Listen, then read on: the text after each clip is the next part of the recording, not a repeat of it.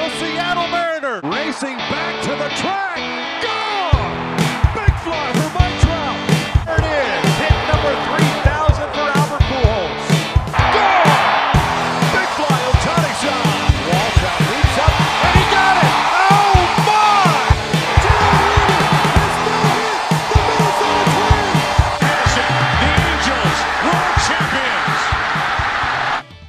Hello and welcome to another episode of Halfway Around the Halo, an LA Angels UK podcast. This is episode two of our new season. We did a big preview a couple of weeks ago, and today we're back as we're halfway through spring training and looking ahead to the year. Of course, with me I've got my lovely co-host Dave Evans. Dave, how you doing this evening? I'm good, thanks, Nick. Um, You've managed to track me down long enough to do this podcast tonight.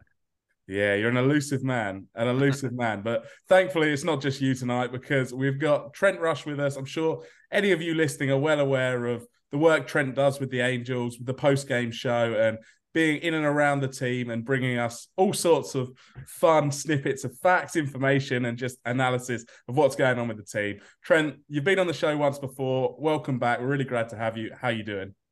I'm doing great. Thanks for having me. I'm anytime, Nick, anytime you call, I'm in. I love getting a chance to talk with you guys and about our fans overseas. And I do want to give a shout out to the great effort by the Great Britain baseball team in the World Baseball Classic. I thought they showed really well. Um, the only time I wasn't rooting for them was when they were playing against Team USA. Other than that, I was pulling for you guys, and uh, I thought they had a good showing. Absolutely. Honestly, it's been pretty remarkable how well they've done. That USA game, just to I know six six to two was a big achievement for us just to keep it that close. And then there was the disappointment of the Canada game. And to be honest, that's the Canada game was everybody's worst fears. The the defense was horrendous, the base running mistakes, the pitching, they couldn't throw strikes. That's what I think the main fear was when we were going into this tournament that you could be embarrassed like that. So Canada was a real low point.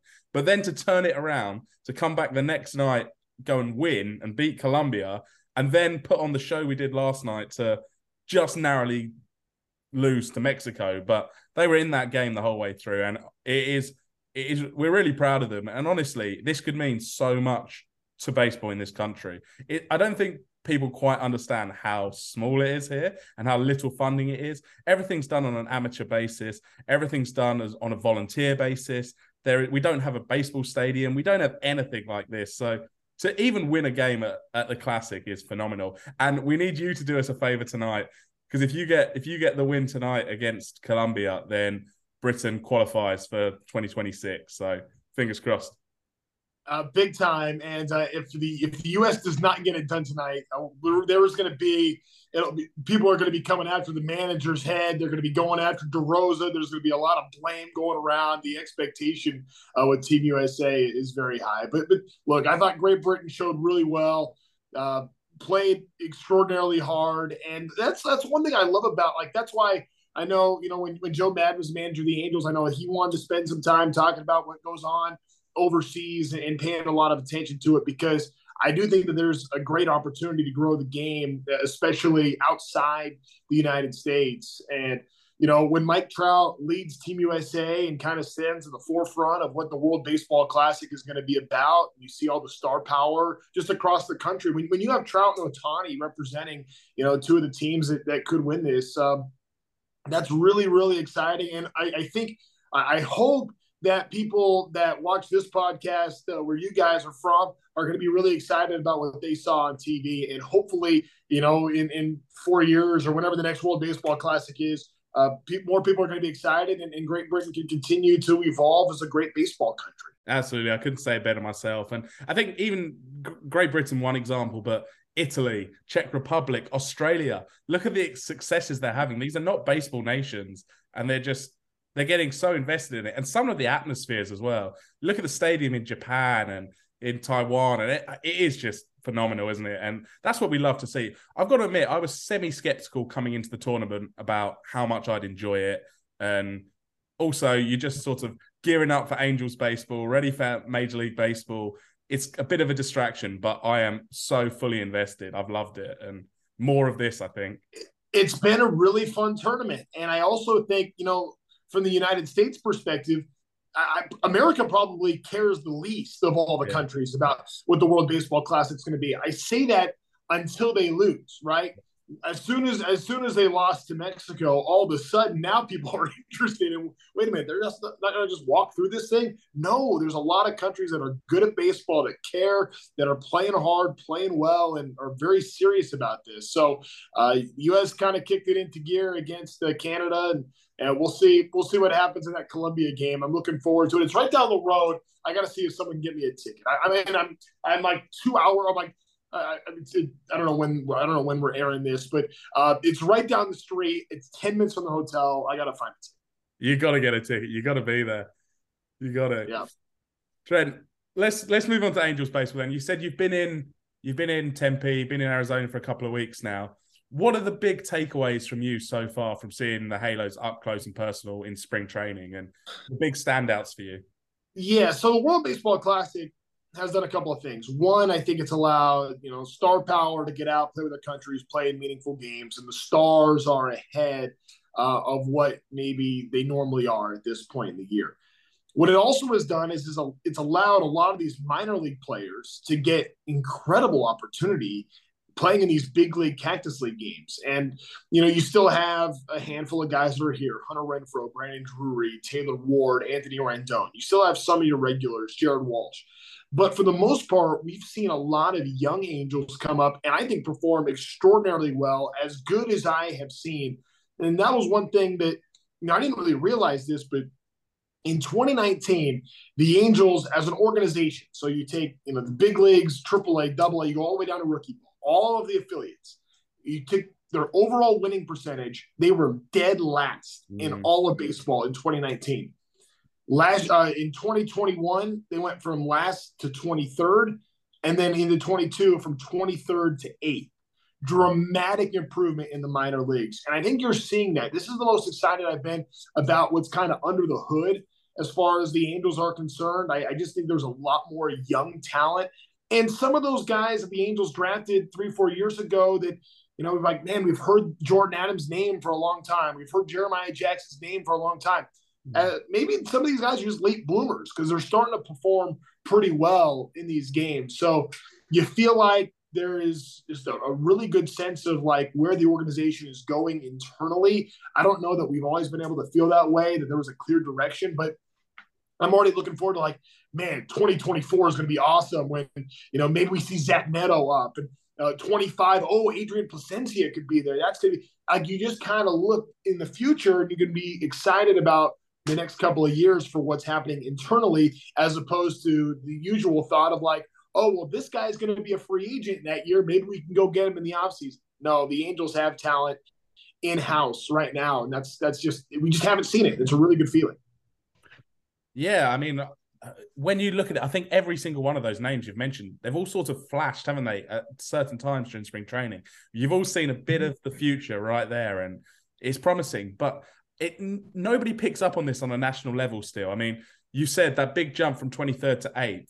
You look at any prospect rankings, and the Angels are still, you know, bottom, bottom third, bottom, you know, some of them as low as fifth bottom in rankings. But why do you think that is? Why do you think it takes so long for it translate? Because I agree with you. I mean, this is the most promising the system has looked from the outside in a long time.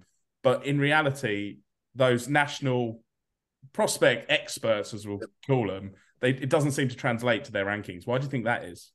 Well, I think part of it, on one sense, and I don't know if this is the primary reason, but I know it's a reason, is the Angels keep a lot of their information internal. They don't go out hyping their prospects. Perry Minasian is a general manager that is a true believer in these guys got to earn it, and um, he's just we just haven't seen the Angels go out and, and be shopping. Oh, look at all this talent we have. Look at this and that to those to those publications. So I think that that's part of it. I think two, when you look at these other prospect rankings, a lot of times they'll point to you know this player has you know you look at the Baltimore Orioles. Um, Adley Rutschman was a top prospect. Then he gets to the big leagues. Then he has success in the big leagues. Then this guy's coming. This guy's just as good. And then like you point to examples of them having success in the major leagues. For the Angels, the number one prospect for a long time was Jo Adell. Mm. And Jo Adell gets the major leagues, and we haven't really seen the success with Jo Adell right there. So then the thought just becomes, okay, well, if he's the best prospect, then the rest of the system must not be very far along at all. When that's not really the case, and so I, I think that there's just some of those biases that are a factor in that. Um, I think that when you see Logan O'Hoppe gets the major leagues and do well, I think that's going to be like, oh, well, maybe this Angel system's a little bit better than we thought. Oh, Zach Neto's having a really good camp. Hmm. Oh, he's already going to be, you know, maybe maybe in AAA by the end of the 2023 season. Wow. Okay, then let's let's start, and then you start to see the Angels kind of creep up in the rankings um, in that sense. So I, I, think that's part of it. There's a lot of politics that go mm-hmm. into play with a lot of this stuff too. But um, you know, I'm, I'm not I'm not going to sit here and say I think that the Angels are a top ten farm system right now. I, I don't know. I can tell you with confidence they're not a bottom 10 farm system. They're yeah. probably somewhere in the middle. And I'm looking forward to seeing what, what they end up being in years to come. Yeah, I mean, that, that sounds promising. And I think the rankings do get a bit overstated, don't they? Because it's not necessarily about all this depth, it's the impact players you have. And you've named so many players there that hopefully in the next few years are going to come in and make an impact at major league level almost straight away. So let's keep an eye out for that. Yeah, um, and and well, just real, real quick, the Angels players that are I think promising the farm are double A and triple A players. They're not single A and rookie ballers. So sometimes in, in A ball, you can have someone that has a really high ceiling and then they may never perform because well they're an A ball. The, the the players the Angels have are really really close to getting to the major leagues. Like you know Ben Joyce right there, uh, Neto is close. I think Placencia is close. I think I think there's a handful of guys.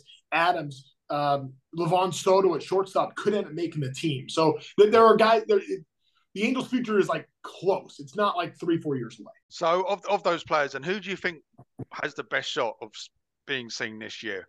And not because we're sort of chucking the towel in or we've got an injury crisis again. Who do you reckon yeah. is going to be up there on merit? I think Livan Soto has a real chance to make the team. And look, he played 18 games for the Angels last year, batted 400. They love his defense. Um, you know, he's incredibly talented.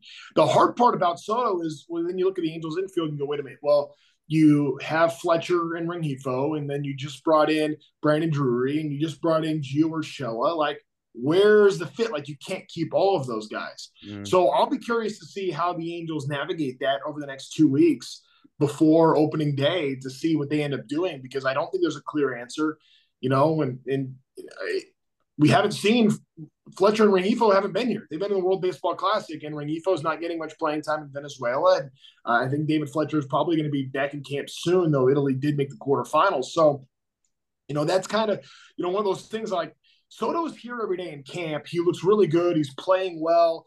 The Angels already are excited about him. And then you have two players in Fletcher and Rengifo that aren't here. And yeah, they're in the World Baseball Classic and, and good for them. But with just the amount of influx of talent the Angels have brought in the middle infield, I, I don't. There's probably going to be some guys that you think are like locks on the major league team that might not be there, which is a great problem for the Angels, but it could lead to some difficult conversations. Definitely, and another name there you didn't mention in the race obviously Andrew Velazquez as well, who's still hanging yeah. around, and we saw a lot last year. And whether Soto's now jumped ahead of him in the pecking order, I know yeah. that Velazquez has been playing some centre field and adding to his versatility. But let's just jump back, Trent, to the start of the offseason, I guess, and a really, really disappointing year again for the Angels last year. I think we had so much promise, didn't we? The start of the season was phenomenal. You know, there's energy to the team. Everything seems to be going well. The injury bug hit, and we know how the season ended. But I think we got to this offseason and everyone's so deflated it looked like the team was going to change direction and everything else, which didn't happen, which we can touch on later. But then I think this offseason has been different to a lot of the last ones. And I know we always get to this stage of the off uh, spring training. We're always optimistic and we think that the team's in a great place. But something felt different, didn't it, about the way Perry was allowed to construct this roster this year? So much flexibility, I think, across across what he's done.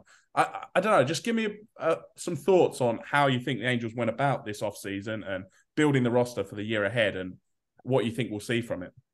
Yeah, Nick, I, the Angels weren't the same once you went home. So that was uh we're putting putting the whole season on you, by the way. They were Yeah, still playing well when you, when you were in town. Uh, that was pretty cool. No, look, this offseason has been different, and, and I'm with you. You know, I was so excited about what I thought the 2022 Angels could be. So I'm sitting here today going like, man, I felt like I kind of got burned by that. And I'm like, I'm like fighting it. Like I, I want to be excited. I'm trying to trust my instincts that like what I see on the field looks pretty good. And I'm looking forward to what the Angels are going to be like at the same time, knowing, well, I, I kind of felt this way last year too, and it didn't work out. So I'm, I'm still fighting that for sure. But what you said is a good point. The Angels didn't go and sign Trea Turner. They could have, or any of those big shortstops. The Angels instead, instead of being a continually top-heavy organization, chose to thicken the middle. Was the terminology that Perry Minasian has used. They've went out and they got 29 home runs and a cannon in right field with his arm in Hunter Renfroe. They got Brandon Drury, who hit 28 homers. Now, a lot of that was in a smaller ballpark in Cincinnati. I'm not expecting him to hit 28 home runs, but he might hit 20. Mm. Um, and you, get you; those are two really good pickups. Gio Urshela is an incredible insurance policy who's now lost some weight and might be a shortstop option for you as well. So you look at that, and then Tyler Anderson comes in, and, and what a difference this Angels rotation. You know, we're talking about this mix of Canning, Davidson, Silseth, one of those three being the sixth starter in the rotation. If the Angels were in a spot where they needed two of those three, you probably don't feel as good about it. But because they bring in Anderson, you do. Mm-hmm. So you just look at, you know, the rotation is better. Sure, the bullpen could be better, but they did bring in two guys in Estévez and Moore. You hope work out. Brett Phillips gives you outfield depth. And, and, you know, he doesn't have to hit. His defense and speed can make an impact. And he, the Angels didn't sign him to hit. So what the Angels did was they had a, a ton of areas of need. They went and filled many of those holes, and you're hoping this is a much more complete roster than what the Angels have had in a long time. I think about what last year would have been like had the Angels taken that same approach and it was World Baseball Classic and there's no Mike Trout, no Shohei Ohtani, you know, no Trea Turner in the dugout or in the clubhouse. I'm looking around going, where are the major leaguers? You see all those guys take off now. The Angels had 18 participate in the World Baseball Classic, and there's still major league talent all over the place. That to me is a really good sign about where this organization's at today to go along with what I said before about where I think the Angels will be tomorrow in the years to come. That's a really good point, and one I, I'd kind of noticed as well. I think subliminally in my head when you're looking at these spring training rosters, and you you you listed them earlier. When you got your lineups, you got Walsh and Renfroe and Rendon, like Drury. You're still produ- You're still worth watching because I mean, spring spring games on the whole, you know, you watch a few innings, you turn off. They're Yeah. they're, they're they're not for the, our purpose. You're glad baseball's back, but they're not for our purpose. But these lineup cards are still looking impressive, and it does get you a little bit excited. Yeah, I have my lineup card from yesterday that I have right. I have right here, and I want to just I, I just want to look at this because the Angels went to Goodyear yesterday, and Goodyear is at the very far end of the valley. It's the furthest road trip you can go on. That means stars don't go. No, keep in mind, no Trout, no Ohtani in camp. You had Taylor Ward, Jake Lamb, who's an insurance policy but a former All Star. Drury played, Walsh played, Thaiss played, Stassi played. Phillips gonna be the fourth outfielder. You talked about Andrew Velazquez playing new position. Like th- th- that is legit. Like that, that's a like that would be a team that if for whatever reason Trout and Ohtani weren't available in the regular season, like that just didn't feel like a, a spring training lineup. That's the worst the Angels lineup is going to be, is what we saw yesterday. And there's still some pretty good names. So I I, have I feel good about that. I have seen us roll out some lineups a lot worse than that over the last few years. Right. For sure. Like and, and like in the first couple weeks of the season, like Yeah. just I, I ran across a lineup where Justin Bour was hitting third behind Mike Trout. And Yeah. I'm like, well, there you go. No wonder we didn't win the game. Like, no wonder we won't win. Like, you look at that back. So, like, that lineup compared to what we've seen the last five, Yeah. six years, maybe not that bad. No. Matt Duffy opened the season at cleanup last year. Opening day, Duffy clean and no knock on him, but he's not a cleanup hitter. And No, and, and Jared Walsh might hit seventh on Yeah. opening day this year. I mean, what what's that tell you? This guy was an all star two years ago. He's probably going to be the seven hitter. So Yeah. there's a, a ton of depth. Yeah. Yeah, no, you certainly feel that the uh, roster's far more equipped to lose a Trout for a little while or or a Rendon. But speaking about Rendon, obviously he's coming in, and we don't worry about the stats too much or anything like that. But he's looking healthy. He's he's looking good and, and could make a massive difference to this team going forward this year. Oh my gosh! You know what he's done? He's impressed. He, he's taken on this leadership role that I don't know that he was totally comfortable with. I mean, he was that in Washington, and that's part of what made him so good with the Nationals when they won the World Series in 2019. And he was such a huge part of that. Signs a free agent deal. The 2020 COVID year, no one's around. There's no chemistry. That just didn't exist. So it's kind of a lost season.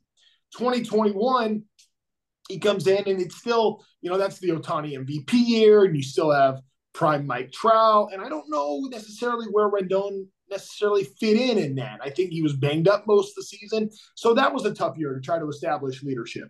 And then he gets hurt early in the 2022 season. And he did something that surprised me because I thought Rendon was just going to go back to Texas after he got hurt, broke his wrist, and he was going to rehab there, and that would be that. He decided to stay in Anaheim and work out with the trainers at the Big A every day, was in the clubhouse around the guys every day. He would get there, do his work, sometimes stay for the game. I, I think he stayed for most games. I, I don't remember offhand, but a lot of times guys like go home. Rendon stayed. So that was an indicator to me that, well, they told us he had a season ending injury. So I just assumed that the season was over for Rendon. But then he ended up coming back at the end of the year and he mixed it up in that fight with Seattle, which I don't think is a small thing. I don't no, think I, I, as from like a teammate perspective, I think that said I think that said something to the guys that Rendon was the first one out there. So he's got all these leadership qualities that are starting to come out. And I think he's comfortable being an angel. I think he's comfortable in the role that he's in. And he's he's like smiling more. He's happier. He's playing freer. And I can only think that's a good thing. And I think I think the biggest thing is his body isn't hurting him all the time. And that probably has a lot to do with it a healthy Anthony Rendon brings, as Dave alluded to, and you've alluded to there, brings so much to this team that is, he, he, unfortunately, he probably is the tipping point, the difference maker for whether this team is going to be average, good, or playoff potential. Because if you have the Rendon we paid this money for and that we saw in Washington, this lineup is elite. I mean, there are not many lineups that can compete with what we're putting on the table if he's healthy and hitting. Yeah, completely agree. I think Rend- I think Rendon is that. The term we use here is the X factor. Yeah. Um, I think that I think Rendon is that. And if Rendon is great, you know what? Even if Rendon is is just good, the very good, that's going to be enough because you have great, you have Ota- you have greatness in Trout and Ohtani. And if Renfroe can be what he's been the last five years, and Rendon can get back to somewhere close to what he was, and, and even 17 or 18. I'm, I'm going to throw out 2019 where he was yeah. just a god out there. Uh, I, I still think that Rendon can be a really valuable piece for the Angels. And you just go down the line, and the amount of depth that's there, he's going to have protection. I think Renfroe is real protection to Rendon in the lineup as well. So, yeah, I, I think that you know, Anthony Rendon's defense is a factor. There were nine third basemen that played for the Angels last year. You know, David MacKinnon, I love the guy, but he's not even playing in America. He's he's playing, I, I believe, he's either in Korea or Japan. I can't remember exactly where he signed. Um, but you know, and, and, you you you already brought up um, who the the the cleanup hitter last year that we uh that Matt Duffy, good guy. Thank you. Good, good guy. But like, I'm, I'm like struggling to remember his name. And you know, there were there were so many of those that we saw last year. Um, you know, in camp, there were just a bunch of players. And I'm like, man, like if that's going to be our third baseman, I'm kind of concerned about that. And I just don't feel that way anymore. The, the stars, the the players are set. It's a big league clubhouse. It's not just a couple big leaguers and then a bunch of guys fighting for a spot. It's a ton of guys that belong. And like competition wise, I think catcher is still a competition just with where yeah. the Stikes fit in. Um, six starters a competition, fourth outfielders a competition, and and maybe one of those infield spots is a competition, uh, uh, like an extra infielder. But all your starters are set, and yeah. that has not been the case for a long time. Like the competition that the Angels have are all kind of just like end of the bench, end of the roster kind of moves to make, not core players, and, and that's a really good feeling. It really is. And you speak about Clubhouse and all these players in there. And actually, before I just go on to this point, I just want to shout out Taylor Ward in that as well, because he's another guy. Like, potentially the fifth or sixth best hitter on this team. But if he performs as he did the start of last year and the end of last year, which I really truly believe he do, I don't believe anything he did last year when he was hitting well was a fluke. I, I generally just think that was him putting it all together. Um, so he's another guy. Just got to say, I love Taylor Ward. I think he's fantastic. But going into the clubhouse, Phil Nevin, what do you think he's brought to this team? Because you know, you mentioned it earlier. Like I love Joe Maddon. Joe Maddon did great things for us over here. Was really invested, and we felt a lot of love from him. So it was sad to see him go. But Nevin came in, and it was a difficult time, obviously off the back of the losing streak, and the season still. I mean, we had a bit of winning streaks here and there, but it was still a bit disappointing. But for me, it seems like the players love him. He seems like he seems like a, a player's coach He seems to have brought a different energy to Joe into the clubhouse. And I, I, just wanted to, yeah, to get your thoughts on what you think he actually brings as manager here. Not only do the players love him, the players respect him. Mm. Um, not saying they didn't with Joe, because obviously with Joe's track record you did, but Phil brings he brings a sense of the play. These guys know he has their back. He, they know that he's got their best interest and he's done it. I mean, a former first round pick that had a long big league career, I think that that matters. I think Phil Nevin, or, or, you know, is all about like toughness is a big thing with Phil and and playing hard and um, but also realizing like I gotta you know have my players back and, and I think that it's a freer clubhouse in that sense. I mean, Joe Joe created a very free clubhouse atmosphere as well but I, I, do think like there there are some things that, that Phil brings that the players seem to to gravitate towards. Just again, his his demeanor, his toughness, the way he handles situations, um, the way he addresses people. It's no nonsense. Now, you know, Phil Nevin as a game tactician, we'll see because you know that we only have a very small sample size of what he's been able to do, but he's managed at all levels. And I think that one thing that goes unnoticed about Phil is, you know, to be a former first round pick that had a long major league career that he did, Phil Nevin made a lot of money as a baseball player. And most guys that make the money that Phil Nevin made don't want to put in the work to go down to the minor leagues. There was actually a team at Cal State Fullerton just up the road from from Angel Stadium, and uh, uh, it was an independent baseball team, the Orange County Flyers, and they just brought on a new manager, independent baseball, and Phil Nevin was the manager. And this is we're going 10, 10 year, 10 plus years ago. And he has climbed his way through the minor leagues again to get to the big leagues as an assistant coach and now get a manager job. He put in the work for a second career for himself. And I think that speaks volumes about the kind of person that Phil Nevin is. So I'm excited. I have I have really grown to respect and appreciate Phil Nevin. I've become a big Phil Nevin fan. I, I wasn't sure initially how I was going to feel about it, but as time has gone on, I, I, can see the way the players gravitate towards him. And also, I, I don't think this is a small deal either. Think about what the Angels roster looked like in August and September of last year when they had nobody, in, including like no Mike Trout for a lot of that time. Yeah and the Angels still managed to play over 500 baseball in August and September of a lost season. So that speaks volumes to me. I'm the same as you and says I haven't been around him, so I don't see what you see on a daily basis, but definitely have warmed to him and definitely have seen a change, I guess, in just player attitudes. And it's subtle things. And I guess sometimes you're looking for stuff that's possibly not there. But you, you, as you said, the 500 ball in August, September, that you they kept going. Uh, it's it's promising, I would say. And I didn't know that story about his um, going to independent ball. So that I think yeah. you're right. I mean that that shows how much he loves the game and how much he wants to drive to succeed. I guess. Yeah, I, I think I think Phil brings a lot of those things, and I don't know that when Phil Nevin took over, and let's not kid ourselves, June was a disaster. July was an even bigger disaster for the yeah. Angels. Those two months were horrible for the Angels last year. And those were the first two months where Nevin is stepping in.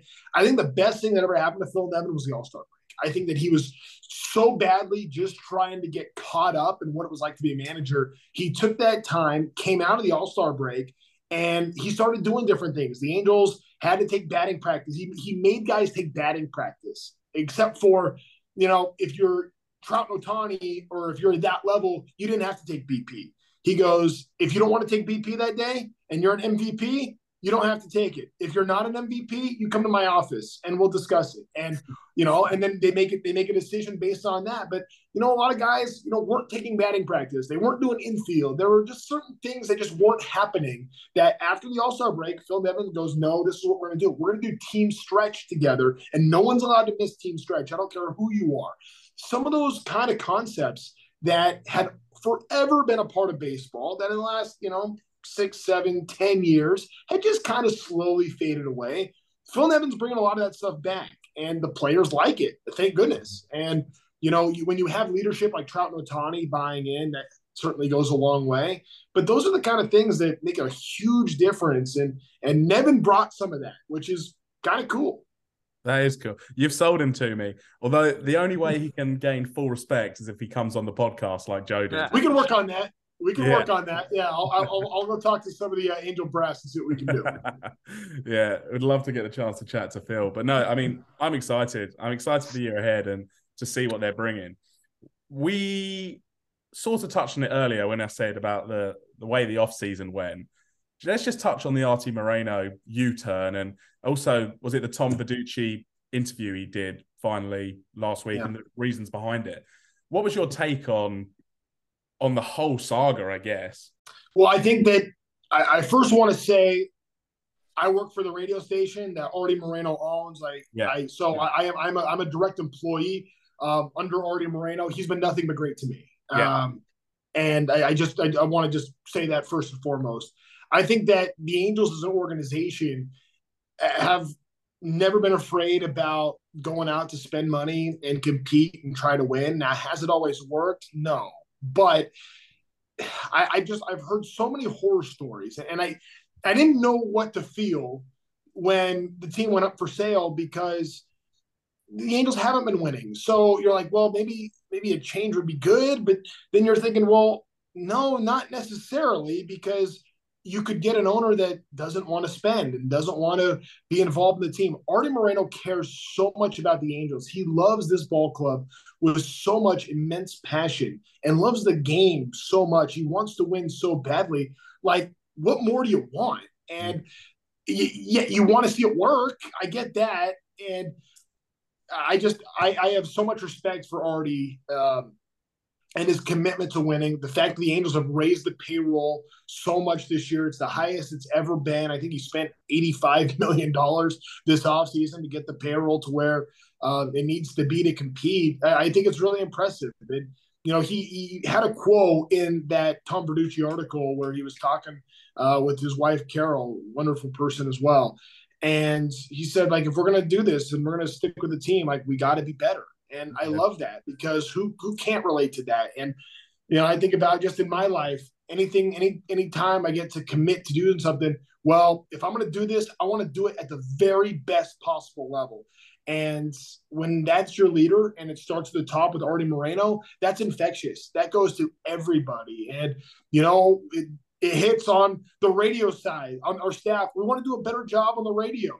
Um, our sales team, they want to do a better job. Our PR team, they want to be better. It just hits every level of the organization when you get that kind of leadership at the top. So, um, in that sense, it, it made for an interesting offseason because I wasn't sure how to feel, but I know how I feel now and I feel excited. I feel like we have an owner and a leader that is committed to winning, that is committed to being the best he can possibly be, and having others around him be the best they could possibly be. And I've never been more excited for an Angel season than this one because of that. So, you know, I, I, I don't spend a ton of time with Arte, but when I do, it's it's always a, a good experience, and he cares about people too. And um, I love the guy, and I'm I'm glad he's the owner of the Angels, and I um, am really looking forward to what this year's going to be.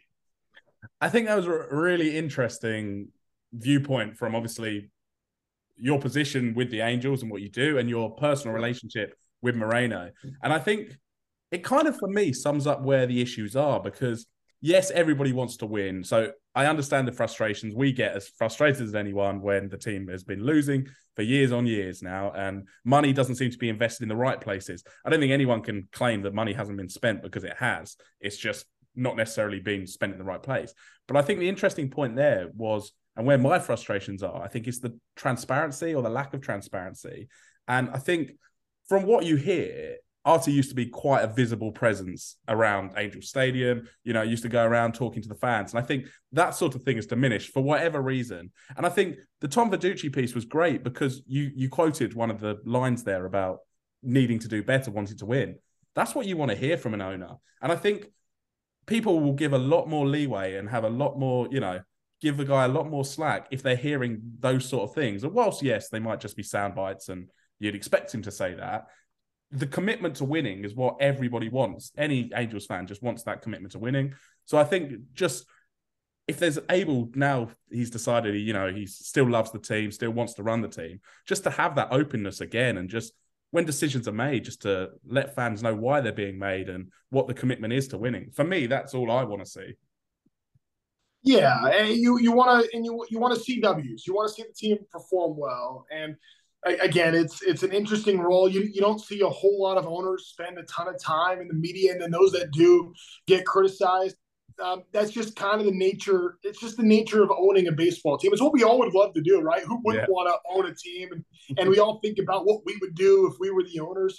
I don't know anybody that doesn't think like that. And you know, for the Angels, they they have an owner that is committed to winning. I, I I don't want to use specific examples here because I know some of the people in place, but I, I just I, I I hope fans can understand that just because your team gets sold when the new owner comes in, it doesn't mean that that new owner is necessarily committed to winning at the same level. Their commitment could be for other things. We have seen it before. The Angels organization has seen it before, where you have seen times where there was not a commitment to winning.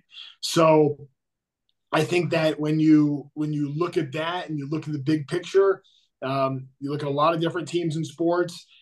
You know, sometimes to, to the fans that were wanting a change, all I can say is be careful what you wish for because you're not necessarily uh, going to get somebody as committed to spending to win as what the Angels currently have now. And, and, believe me, I can understand all the frustration because the Angels haven't done a good enough job at winning baseball games um, everyone's got to be better and there's a commitment here and I, i'm the people i work with and the employees around angels baseball it's one of the best groups of human beings have ever been around. So from that perspective uh, i hope fans can, can see some of that stuff. I know that for most most people you kind of stops wins and losses but um, you know, when, when you see some of the red polos walking around Angel Stadium, uh, chat them up a little bit, get to know them. There's there's really good people in the organization, and and it, it all starts at the top with our leader.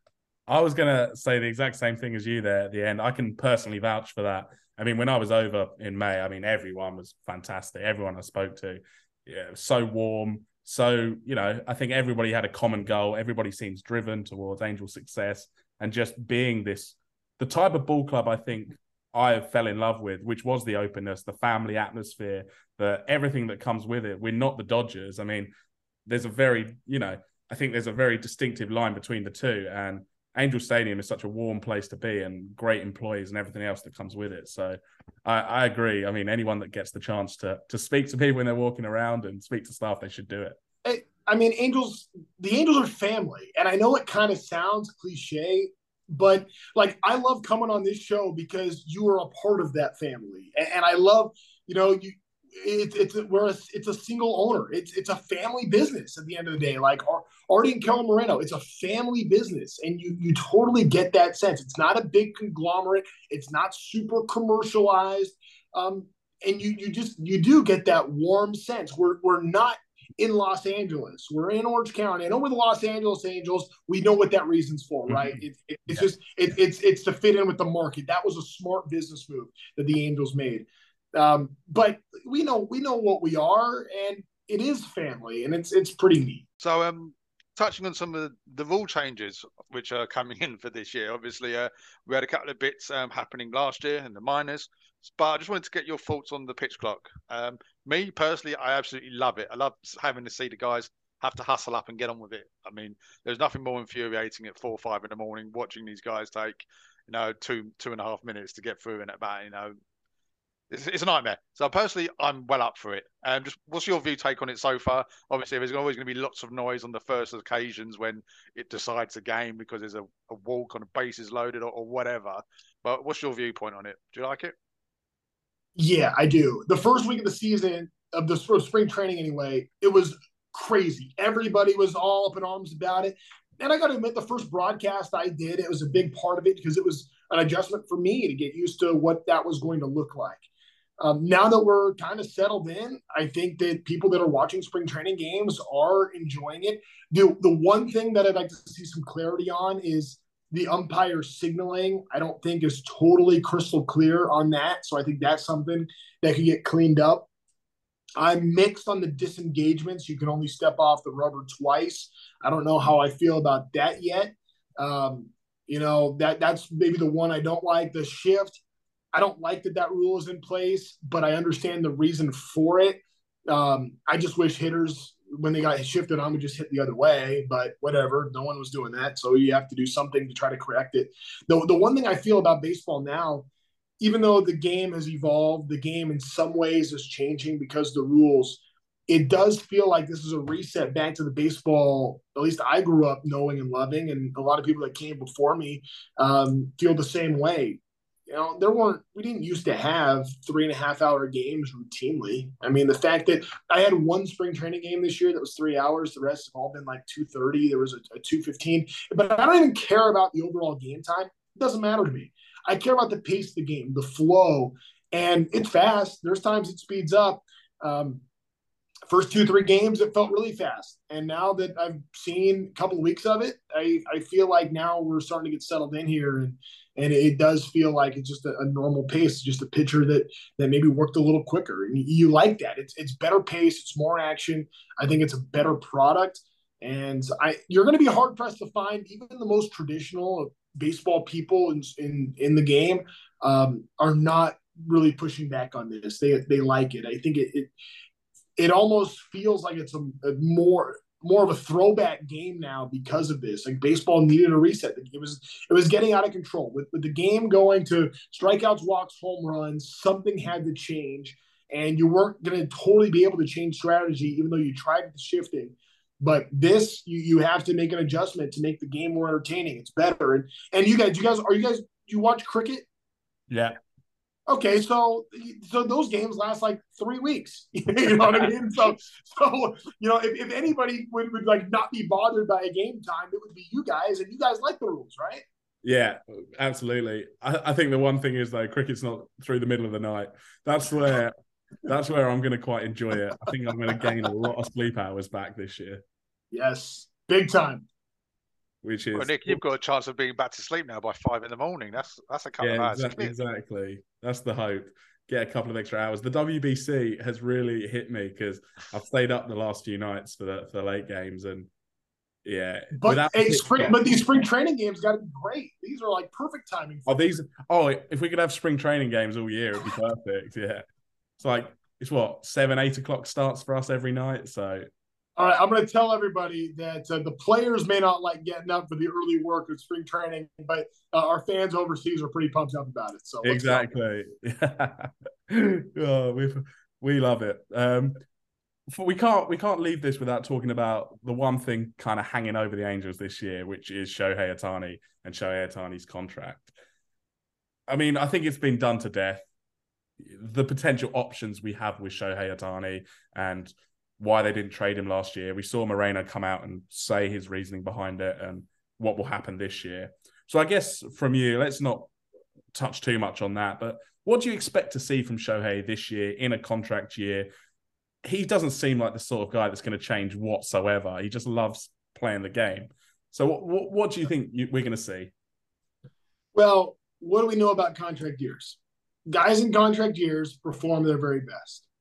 All right guys that feel like maybe they were snubbed in postseason awards generally the following year play their very best. Ohtani should have been the MVP. As great as Judge was, Ohtani should have been the MVP 100%, last year.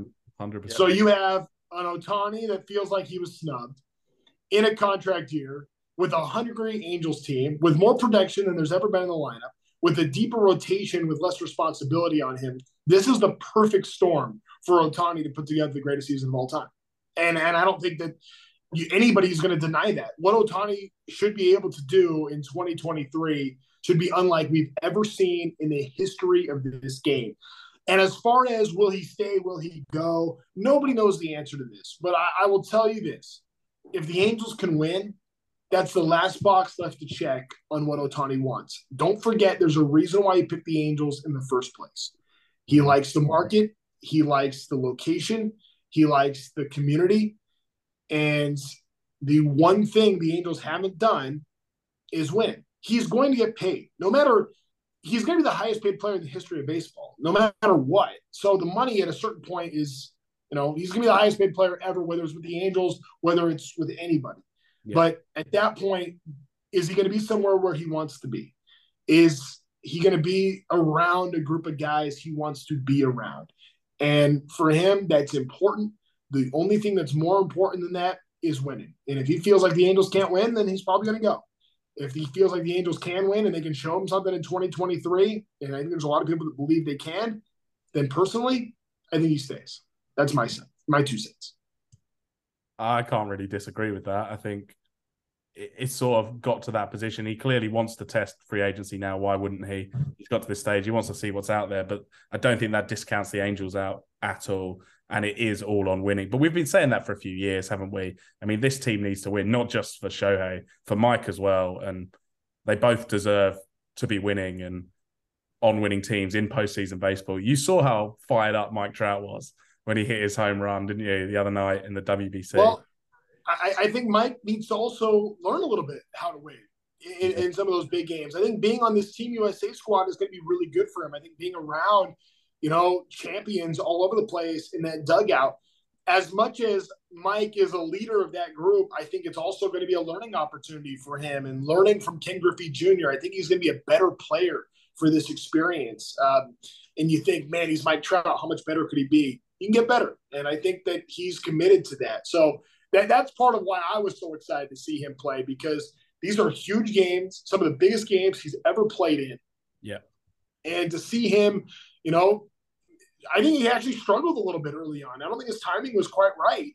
And, you know, he got going against Canada, which was really good. We got to see that continue. I think it'd be really good for Mike Trout to, to learn how to succeed on that massive stage because he hasn't really had a chance to do that. Without a doubt. And I think that's the same, isn't it, across the board? All of these angels that are over at the WBC, just playing in these games, playing in these atmospheres, you want that to translate back to back to April. I mean, come in with that fire, come in with that intensity that they've had to do in March, which they're not used to having in March. Um, so, I mean, Angels aren't alone in this. You you can see this across the major leagues, but you'd hope our guys, our stars, are going to come back and just light it up in April because they've got this fire burning under them. You're totally right, but nobody else has stars like the Angels do. Nobody no. else has Trout and Ohtani. Nobody else has the expectation that the Angels have without the background of, of a track record of winning. You know, the, the Angels have there's an expectation on this ball club to succeed at a very high level with superstar players that nobody else has, and they haven't done it yet. And at some point, it's going to be make or break time. And in many ways, with the Ohtani deal and last year he's under team control, in, many ways it does feel like this is that time for yeah. the Angels. Um, they have a great team. I'm, or, forgive me. They have a very good team with a chance to be a great team, with the incredibly high expectations. Like the, it's set up for this to be the year, and now they just have to go out and do it. Certainly, and on that note, I mean, I couldn't I couldn't do a spring training podcast without asking you for some predictions for the year ahead. Put put it on the line now. We won't hold it against you because if we go back and look at the last few years of predictions, Dave, they don't look favorably for us. But right, don't look favorably for me. Mainly for Not... you. Mainly for you. Where would you? Where are you going to put us right now? Cards on the table. How many wins does this team have? I'm going to say 88, second place in the AL West, with a chance to put together a playoff run. If this team can just get in, they can go on a run because the pitching staff's good enough. Yeah. I mean, we haven't touched on this staff at all really today, but uh, uh, maybe for another time. But I love what they're doing. I love Sandy. I think Detmers is going to have a great year. Obviously, Shohei is fantastic. Let me tell you this: Detmers, Sandoval's very good now. Detmers might end up being a legitimate ace, ace, ace kind of guy. I the, the sky is the limit for re, like that's my that, that's my biggest takeaway too from camp. Reid Detmers might be like a future star, superstar. That's all we can hope for. He's promised me another no hitter, so uh, I've actually I've booked booked my flights this evening, so I'm back on May 20th to May 29th for the Twins, Red Sox, and Marlins series. So clear schedules for those ones. They're going to be big, big Angels games. We could use another trip in October too, with uh, with your track record. So you may want to look into that as well. that was the plan last year. It just all uh, all unraveled a bit. We don't. That last year's last year. We're moving on. 2023. Let's go. Trent, thank you so much for your time. We won't want to hold you on too much longer. Just want to say, where can our listeners find you on your social media, on Angels, on the radio? Where can they get you? Yeah, you can. Um, for for those that are not in Southern California, you can check us out am830.net. A good way to listen. I do maybe if you're for your morning morning commute to work after yep. uh, the Angels play a game, you can listen uh, live to the Angels post game show that we do from the stadium every night. Um, that's always a good way to check it out. The Angels Recap podcast we do once a week, available at angels.com slash podcast. And I'm still on a few more of these spring training games here on Bally.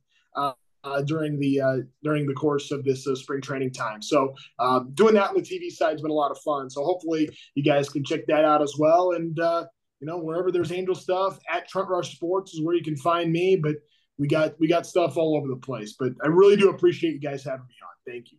No, we really appreciate coming on. And Dave, Dave's an avid listener of your uh, post game. I'm usually going to bed at that point for a few hours. Way to go, Dave! Thank you. I've been wondering who the listener is. Now we know. it's All just right. me. Very no good. Thanks for tuning in. Thanks, Trent. And uh, obviously, go check us out. Go subscribe if you're not subscribed already. And we're on all your favorite podcast platforms. So go Halos.